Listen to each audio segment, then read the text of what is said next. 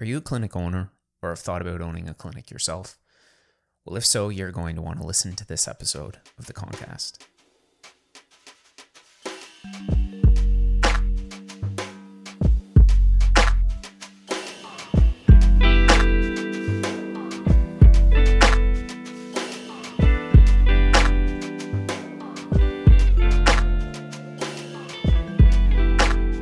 Good morning, everybody, and happy Friday to you.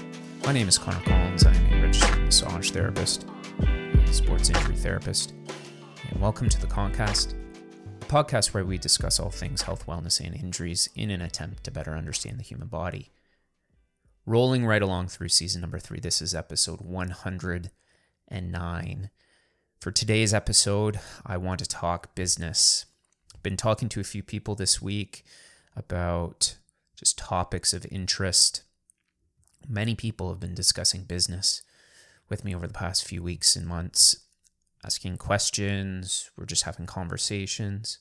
Not really sure why. Maybe it's just a bit of a phase, but what I thought I would do on today's episode is take a look back at my years in operating a clinic and giving some tips as to what I think are important elements to consider and or reflect on when operating a clinic.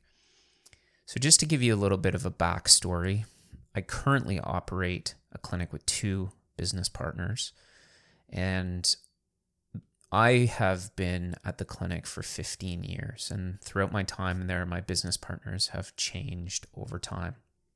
So I started business operations in 2007, and our clinic had already been around the community for several years at that point. So when I started business shortly after graduating school, I was really young. I was 25 years old. And I bought into a practice, and subsequent to that, I bought into kind of the operational aspect of a clinic as well. And it was an opportunity that was presented to me, and I just really went for. And I didn't really seek that much advice. I mean, I certainly talked to people in my inner circle, friends, and my parents and such, but I didn't really know anyone just because of where I was at in my career that had operated clinics before, or even really a lot of therapists that have been doing it for a while. And so I just kind of went for it. And as a result of that, being a clinic operator at quite a young age, I've learned an awful lot over the years, mostly through mistakes. Our clinic at that time was quite small. There were five practitioners, and we took all our scheduling on on a paper schedule. We took payment mostly by cash and check. There were five therapists working there. There was two administrative staff and we were only open three days a week, and we only had administrative staff three days a week.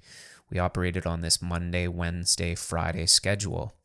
And so our front end staff would come in on Monday and collect the messages from the weekend and so forth on Wednesday and Friday. And over the years, now 15 years later, we have 14 therapists at our clinic. We've got five front end staff. So the total number of people that work there is close to 20. So we're looking at four times the amount of staff. And now we've got basically representatives from all disciplines of medicine and, and perimedicine in our clinic.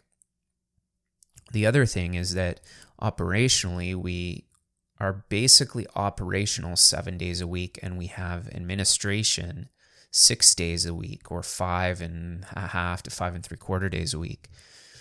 So we have scaled in 15 years probably four to five times in terms of the number of practitioners that we have, the number, um, the the revenue number that the clinic is generating. So it has grown quite substantially, and even in the last four years, it's really scaled quite a bit. I've kind of learned about how clinics grow through being part of the evolution. My first tip is if you're considering either opening your own practice and maybe you're a younger therapist, maybe you're a seasoned therapist and you're thinking about going out on your own, or you're thinking you've had an opportunity to maybe buy into a practice or buy into a clinic. The biggest piece of advice of this, maybe this entire episode that I can give you is find a mentor to help you facilitate that process. If there's anything that I would have done differently, I would have tried to lean on someone that had done this before. Mainly because I was so young and now I'm very well versed in kind of clinic operations and helping to manage people and business and all the different arms and elements of operating a business. But I was really thrown into the fire, so to speak, in several ways as a, a young business operator.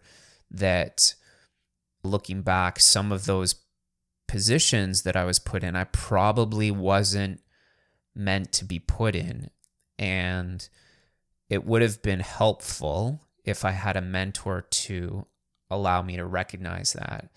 And the converse of that is it would have also been helpful if the people that were putting me in those positions were able to mentor me a little bit as well. First and foremost is is get a mentor and have some guidance into what it is that you're about to undertake either as a sole proprietor or a business owner and why and why are you doing it and what help do you need along the way? So that's number one is is have somebody to lean on. Number two is understand growth and what is the purpose of that growth.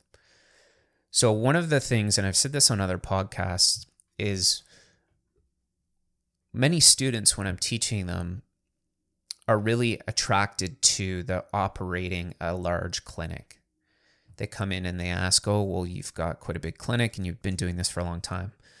That must be really great and rewarding and awesome. And I'm not suggesting that that is not the case. It's definitely rewarding and great and awesome. But having an understanding of why do you want to scale to the level that you are scaling is a great starting point.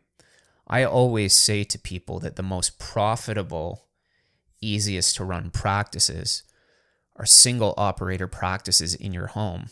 And that can really be done across all disciplines, whether that's chiropractic, physical therapy, or massage therapy. If you have a space in your home that you're able to do that, your overhead is essentially nil because it's in your house. You have the benefit of writing off the clinic space within your house, and your overall profit margins are almost at 100% minus a few operating costs day to day. I've been asked this question by other people, and I think it is really valuable. Why is it that you want to grow and scale a business? What is it that you enjoy or think that you enjoy about that? Is it money? Because at a certain point of scaling, the profit margins start to tighten. So, what that means is the amount of work that you're putting in, you're starting to get less money back. And that's obviously business dependent. That's also dependent upon the market and how you're operating the business, how successful your business is. And so it's not true of all scenarios. However, the the larger your business grows, the more responsibility you will have towards it. So understanding the element of growth and why that may or may not be important to you is something to consider. And if you can't really answer that question, so you don't really know why you might want to operate a large clinic, you are fine in operating that single operator sole proprietorship home practice, which I think is, and I'll reiterate this fact over and over when people talk to me about it, is it is a really great, profitable business structure for a therapist across any discipline. Are there downsides to it? Yes, but there are downsides to every kind of operating structure of a business. Number three is understanding that you will never please everyone. And I think that this is true for all aspects of life. But when you're in business, there will be decisions that you will have to make that will make some people happy and, and other people not or it will make the majority of people happy or the majority of people upset, and vice versa. The reality of it is, sometimes a decision just needs to be made. And people may or may not understand all aspects of that decision depending upon the information that you provide to them. At the end of the day, it is your business that you are operating, and you are the one can often make the decisions. And so, understanding all elements of the decisions that you're about to make is important. Looking at why you're making the decisions and through what lens are you making the decisions through? Are you t- are you making it through a business lens? Are you making it through a moral, ethical lens? Are you making it through both? One of the things that really irks me that I hear a lot is, "Oh, it's just business. Don't take it personally." And the reality of it is, is that if you have a small business and you're building it and you have morals and you have a conscience, most of the business decisions that you make, you take morals and ethics into account. And if you don't, and then someone comes back to you in a negative way and you just say, whoa, whoa, whoa, it's just business, don't take it personally, then you really don't have much of a leg to stand on. So I really push back quite a bit when people say, oh, it's just business, just make the decision. I think that if you're looking to build a business where the people that are within it are enjoying themselves and you want to see them move forward as well and you want them to be there for a long time. You want them to build fruitful practices or have great opportunities and maybe mentorship themselves. I think that there's always some type of moral, ethical questioning that goes into business decisions. In saying that, be prepared that you will never please everyone. And further, a lot of the times when businesses become more and more successful and they grow and they scale, and the number of people that work within the business increase, that's also an opportunity where you might not please everyone even more because the more people that there are, the more diversity in decisions or how decisions are made are looked at, the more experiences are brought to the table. Number four is one that I've taken some time to have to come to reckoning with, but when I did, I think it was an important learning experience for myself. When there's a problem, it's your responsibility to fix it. It's not the person within the business to fix it. And so let me kind of unpack that a little bit. So I've had a number of discussions with colleagues of mine, a number of discussions with former students and colleagues that have, or students rather, that have become colleagues over the years. And what I have noticed, and I used to do this myself, is when a problem occurs in the business, let's say you have some practitioners and those practitioners decide to leave for whatever reason. Maybe they're moving, maybe they have a better opportunity elsewhere, maybe they're leaving the profession. It doesn't necessarily matter. When a practitioner decides to leave, often what will happen is we will look to the practitioner to solve our problem. So we might say, Oh, you gave me two weeks. Can you give me more time? Can you give me a couple months? Oh, do you know anyone that's another therapist? And that's that in and of itself isn't necessarily a a bad thing because you're just starting to get your gears turning. But we might also then look to other people within our business and say, oh, we're losing revenue from X place. Can we pull it from somewhere else in our in our business? Can we kind of take from someone to to balance out our budget?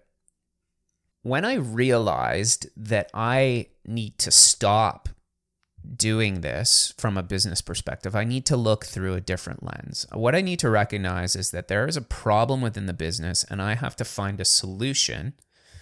It's my responsibility to find a solution. If somebody decides to leave my business, or if somebody decides to leave a practice, then what I should do is I should hope the best for them. I should tell them that I've appreciated their time that they've devoted to the clinic and start to then develop a strategy around okay, how do we safeguard this? Do we have someone we can hire? What I don't want to do is to try and hold on to that person if they don't want to be there. I don't want to try and disrupt the apple cart within my current clinic to offset costs. I don't want to remove things from current staff to offset costs that are really valuable to them because I am the business owner. And therefore, when the business is running properly and profitably, I benefit. And when the business has problems, I don't benefit. And that is one of the realities of running a business. So, trying to look outward to solve problems and not taking this approach of trying to cut costs that disrupt the current state of the clinic. I'm not necessarily sure if I'm doing a great job of explaining this, but I guess what I'm trying to say is other individuals within your current business, I do everything that I can to not allow their current circumstance to suffer if possible, based on the fact that something has occurred within the business that we need to fix. We want to try and put in processes and procedures in place to try and obviously safeguard losses or minimize disruption. But again, as a business operator, it's our or your responsibility to try and provide those fixes. And this kind of takes me to my next point, point number five, which is allow people to thrive. One of the things that we have prided ourselves in over the years in operating a clinic is this idea of, of being autonomous and coming in and being a subcontractor and and receiving all of the benefits of being a subcontractor if you are one, but also if you are an employee, having autonomy, having the ability to organize your schedule amongst the work group that you're part of. We don't necessarily look at things like we don't heavily police time off. We don't um, need to necessarily even know who is taking time off when, as long as the schedule is covered. We want people to thrive in their career. This might mean that they work at multiple clinics. This might mean that they teach. This might mean that they have other business avenues and opportunities. And our philosophy there is if someone has the autonomy to do what they do in their career and they are successful financially, they will continue to be a part of the business that we operate. And we also have a policy of if there's something going wrong within your business or you want to see something done differently, then please let us know and we'll entertain that. One of the things that I think I've been able to observe over the years is there haven't been a lot of people that have left our clinic. Most of them are either moving, leaving the profession, or moving to open up uh, a new business themselves. And all of these things are great. Sometimes it's a little bit difficult to realize that at the time because, again, if somebody leaves, it potentially creates a problem, quote unquote, problem for you that you have to fix, and that creates stress, etc. But the reality of it is, is that if someone has built a fruitful career within your practice, then they want to continue it elsewhere. That is also amazing. So allow people to thrive, allow people to have careers, not jobs, allow people to have careers. And understand as well that some people may use your clinic or your business as a stepping stone for something else. They might move on to school they might be a student and they're coming in to work as administrative staff, understanding that they probably won't be there forever. They're coming in to gain some experience. Maybe they want to work in healthcare themselves. Maybe they come in as a co op student and then they get a job and they move on to university. All of these things are, are positive things. You're playing a role in somebody's development and you want them to have a fruitful career, or at least I do. And so allowing people to thrive, be autonomous, both in their careers and, and financially, is something that I've always tried to make a priority for myself and has seemed to pay back endlessly a number of times. So that's number five.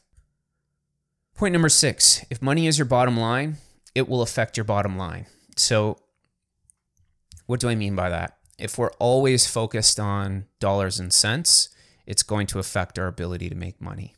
Sometimes clinics are slow, sometimes clinics are busy, sometimes expenses go up, sometimes you bring in new people that require training, maybe they require a little bit more um, money than you've been paying maybe previous therapists or previous front end staff. Sometimes you need to invest in equipment, sometimes you need to invest in software. And if you are always worried about the money, it's going to affect your ability to make money. You hear this time and time again from every business advisor that you will research is that to grow your business, number one, you have to treat it like a business, not a hobby. And number two, you have to invest in your business to grow into it. And sometimes this is easier said than done, particularly when you're starting out. But that's one of the reasons why I give that advice of starting as a single operator because your overhead is substantially reduced and you can start to save some money and then continue to build it over time. Our priority has always been to create places that are community based for the people that we see as well as the practitioners that we see.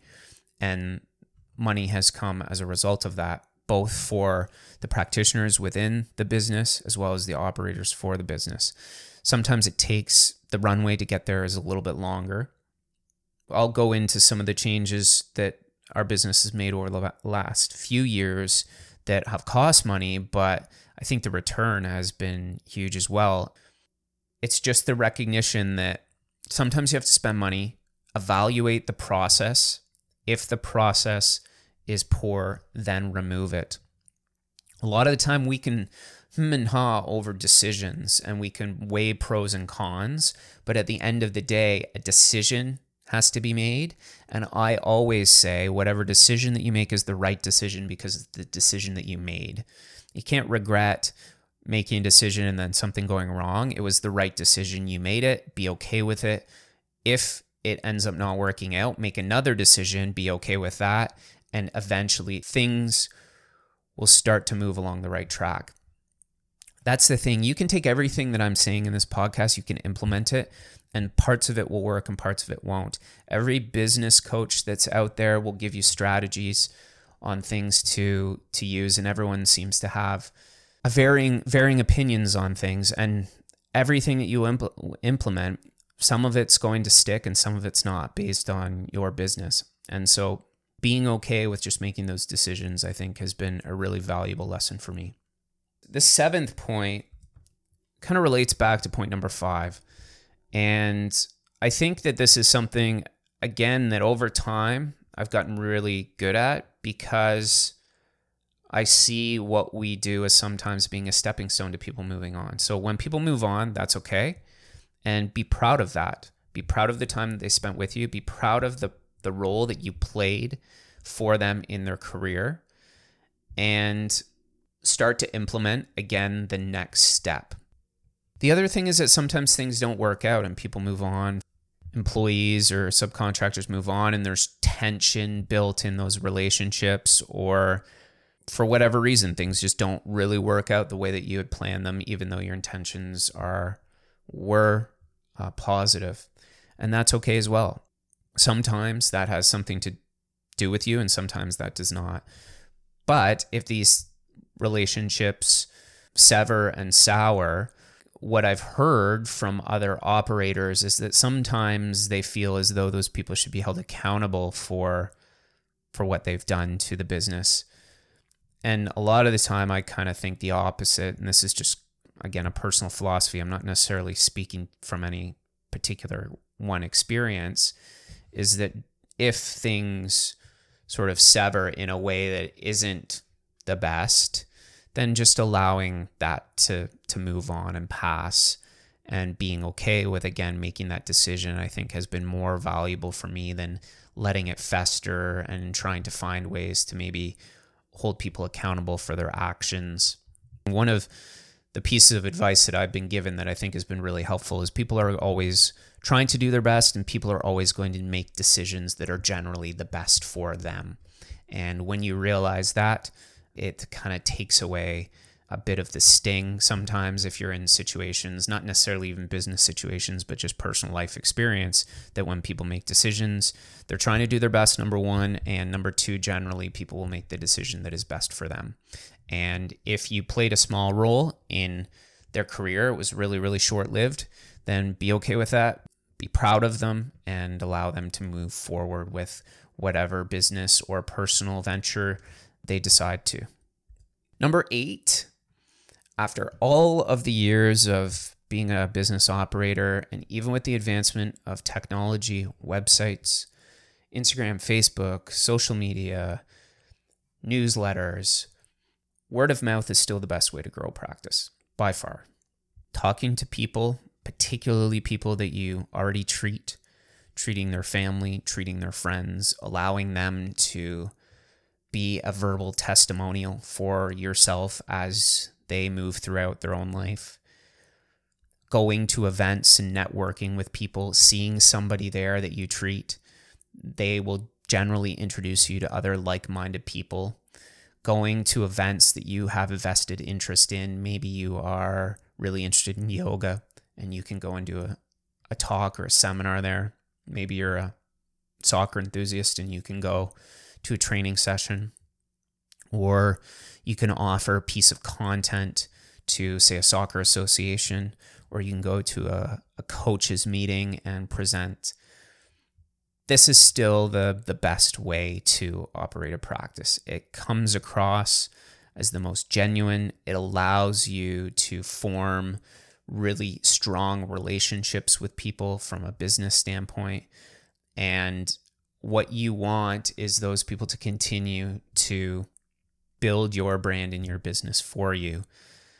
I have said this on other podcasts as well, looking at the lowest hanging fruit, which is the people that are already coming to you and entrusting you of your services, and then asking them, do they have anyone in their inner, circle that would be needing a therapist or needing to come to your clinic or your business?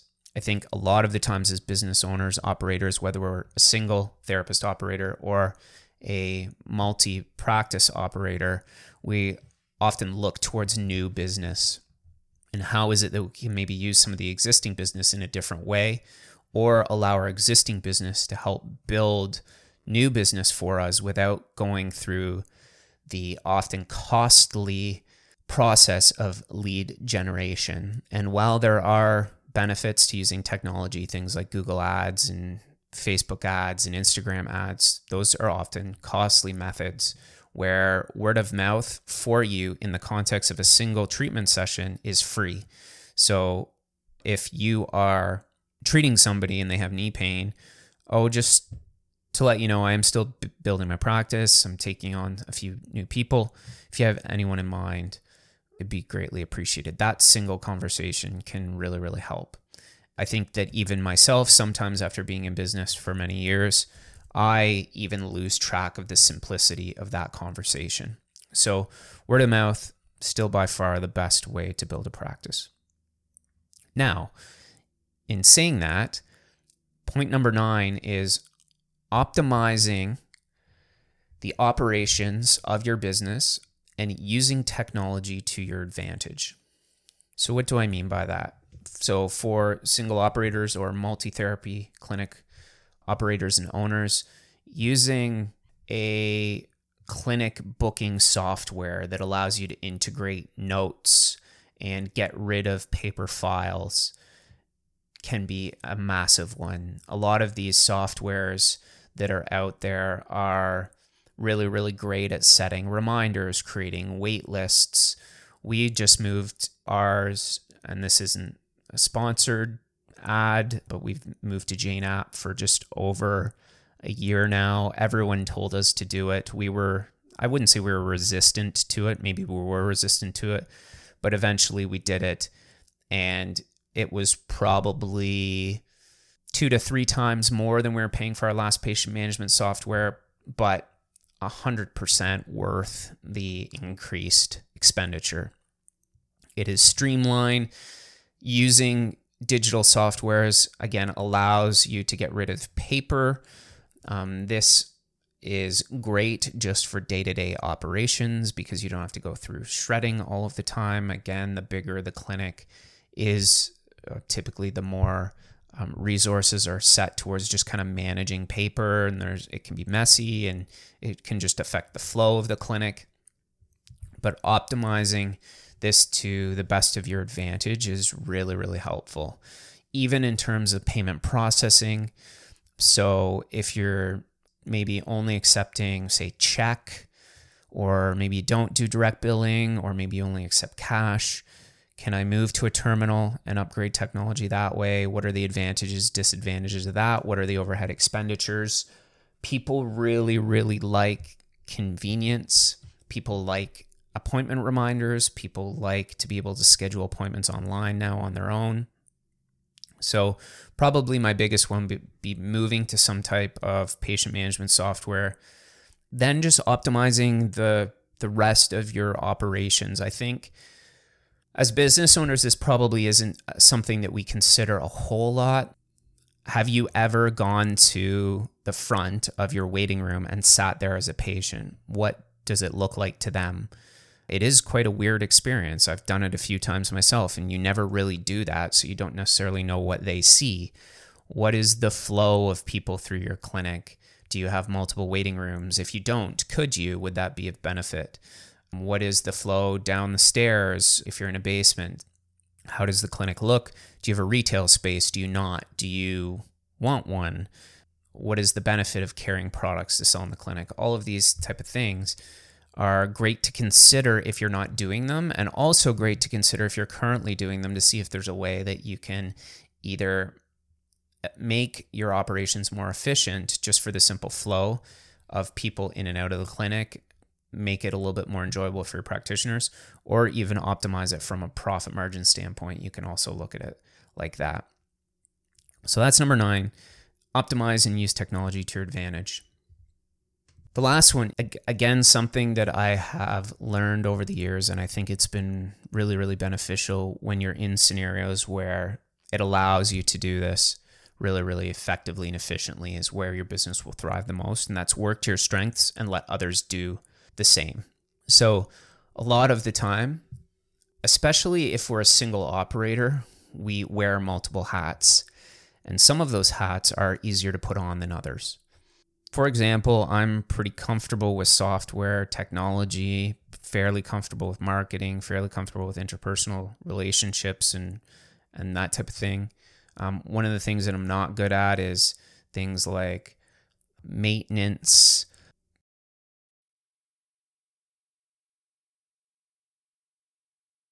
merchandising design those types of things I've got a very analytical brain. I don't have a very artsy brain. There's also elements of all of the things that I mentioned that I'm good at that I'm better at, and things that people that I work with are better at. If you are a single operator, it's even more difficult because you don't necessarily have, say, a partner to lean on. If you have a partnership, and a well working one, everyone can play to their strengths and it makes the collective even more powerful. If you're a single business operator and you have something that you're really not good at, I would suggest looking at methods to farm that out, whether that's paid help or getting, say, a co op student that can come in that's really good at something. But looking at the things that you're really, really good at and focusing your strengths there allows less stress for you it allows your business to operate more efficiently. It makes people that are within it happier, whether that is the people that you serve or the current subcontractors and or employees that are involved in your business. But really, really focusing on what you're good at. Give me more of that. And having a discussion if you're in a multi operator scenario that, like, look, I'm not very good at this. Is is anyone able to either help me or take this on and I'll trade you for X.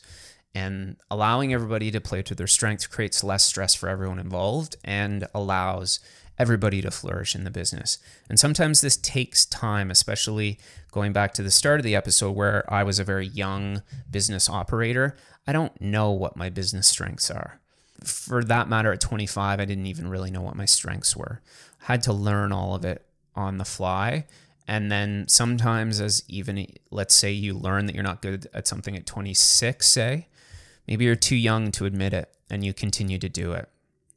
So, independent of where you're at in your career, whether you feel as though you're a newer operator as part of a partnership or you're a new operator as a standalone practitioner, but you realize, look, I've been doing this for a year. I'm really not good at this element of the business, trying to find solutions. Making a decision about it, being okay with that decision can really, really take a lot of stress off, allow you to breathe, and then focus on continuing to build. So, those are the top 10, I guess, tips that I've learned over the years of being a business owner and operator. I guess in closing, the one thing that I'll say as well is the business will ebb and flow. And I know that we have seen plenty of that over uh, the last couple of years where businesses will be in all sectors can be they can have slowdowns then they can really really ramp up they can slow down again or they can go on for prolonged periods of, of kind of latency or slowness. And just trying to, in those periods of slowness, try and enjoy the fruits of your labor. Maybe take some downtime. Continue to have things that interest you outside of business. Continue to maybe enjoy time off or enjoy time with family or friends. I know, and several of my colleagues over the years that I've spoken with as business operators, particularly in healthcare, maybe it's across all business ownership. I think a lot of business owners have this inherent fear that the phone is going to stop ringing and people are going to stop coming. If I'm being honest, that's still something that is a kind of a back, far back now, but it is a fear of mine.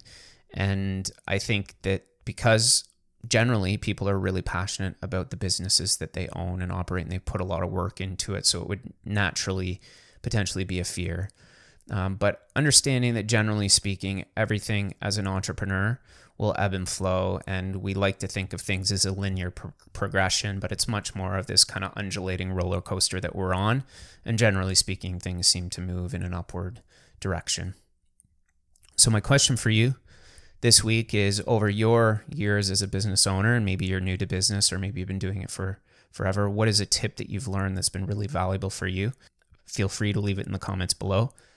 As always, folks, I hope that you found this episode to be of value to you. Have a great weekend, and we will see you in the next one.